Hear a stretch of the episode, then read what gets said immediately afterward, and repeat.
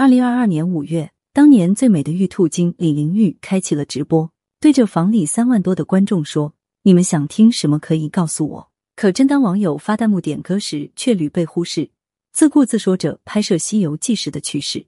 直到有土豪大手一挥刷了一千块的礼物，立马满脸笑意，戴上眼镜点名感谢，主动唱了一首《美人吟》。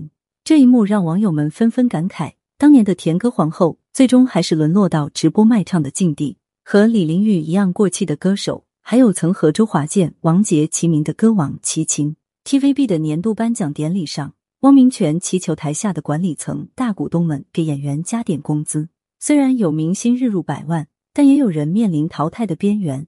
尤其是曾经红得发紫、备受追捧的明星，街头卖唱，靠粉丝接济。在小店陪人吃喝，患精神疾病，背后被批评没作品。过气后的他们，无论是从精神上还是物质上，一个比一个惨。可事实真的如此吗？周传雄一场胃病毁了事业，你敢信？你敢信？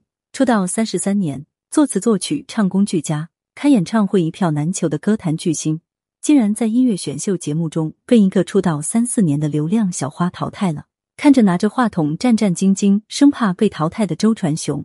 再看台下态度嚣张、对他指指点点的孟美岐，就好像你青春中最神圣、最好的那个人，被一个什么都不如他的人当众羞辱。作为一个才华横溢的创作型歌手，周传雄的代表作《寂寞沙洲冷》《黄昏》等作品，就算放到今日，也是百听不厌的经典。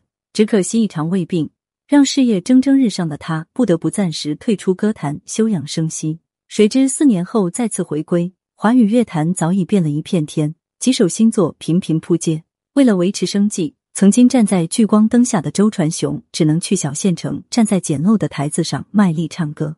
二零二一年，周传雄抱着复出的心态，来到了《天赐的声音》这档音乐选秀类节目，这才有了上边一幕。蓝洁瑛因长得太美毁了一生，出道就受到无限力捧，巅峰时一年拍摄十部影视剧，连吴君如、刘嘉玲都给他演丫鬟，片酬更是高达两百万港币。前途更是一片光明，只可惜好景不长。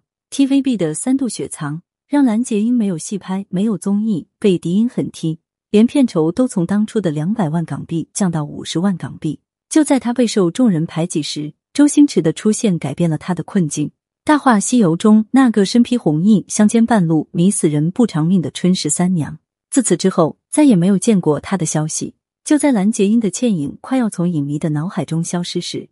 四十三岁的他突然登上杂志封面，宣告破产的消息。当初一笑如花放、亮绝五台山的他，早已没了往日的光鲜亮丽。更有街边小报称，蓝洁瑛患上了精神疾病，生活拮据，只能在街头流浪，捡烂菜叶充饥。王传君穷到只剩一百万，我最穷的时候，卡里只剩一百万，满眼含泪说出这句颠覆普通人三观的话的艺人，正是演员王传君。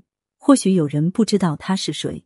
但只要提起他演过的角色，你绝对会有印象。我不是药神中，他是每次见面都会请大家吃橘子，非常渴望活着的病人吕受益。说这句话的时候，王传君已经连续失业十一个月，每月的房贷、给母亲看病，处处都需要钱。对于当时的他来说，一百万已经是很穷的状态了。直到拍了《我不是药神》，才改变了这种缺钱的窘况。陈淑桦因私生活备受诟病，红尘多可笑。痴情最无聊，街头巷尾，电台电视，这句简简单单的歌词和旋律，充斥了多少七零、八零、九零后的青春。九岁录制单曲巅峰时，和罗大佑、张国荣、成龙等一线顶流艺人合作，被李宗盛誉为最会唱歌的女歌手，被周华健怒赞天后中的天后。梦醒时分、滚滚红尘、笑红尘等作品，直至今日，依旧是不少人上 KTV 的必点歌曲。只可惜事业上步步高升的他。却因为私生活备受诟病，工作、生活、衣食住行，连出门约会都需要母亲亲自陪同。可人总会有老的一天，母亲的突然离世让他无所适从。失去母亲这棵大树的他，独自面对复杂繁重的演艺工作，最终承受不住，离开了歌坛。之后的他，好像人间蒸发一般，消失的无影无踪。直到二零零七年，他出现，让无数人惊讶不已。面色苍白，身材消瘦，患了抑郁症，没有经济来源。这真的是当初舞台上那个神采奕奕的天后吗？如今多年过去，虽然陈淑桦再也没有登台唱过歌，但总有歌迷还惦记着她。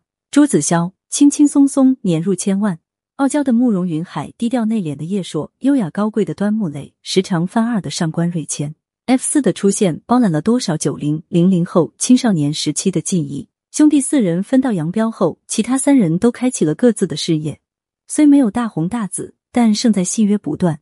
唯独被何老师夸赞有做谐星潜质的朱子骁，沉迷综艺无法自拔，尤其是模仿大宝贝的前夫黄晓明。这霸道且自信的步伐，迷人的微笑，不能说毫不相干，只能说一毛一样。然而，就在大家对朱子骁各种期待时，一个接一个的丑闻彻底将他打入谷底。和郭敬明的绯闻，亲手注销微博、开工作室。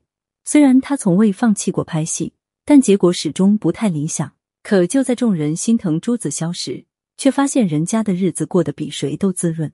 一天直播十几个小时的他，堪称直播带货界的劳动模范。轻轻松松年入千万，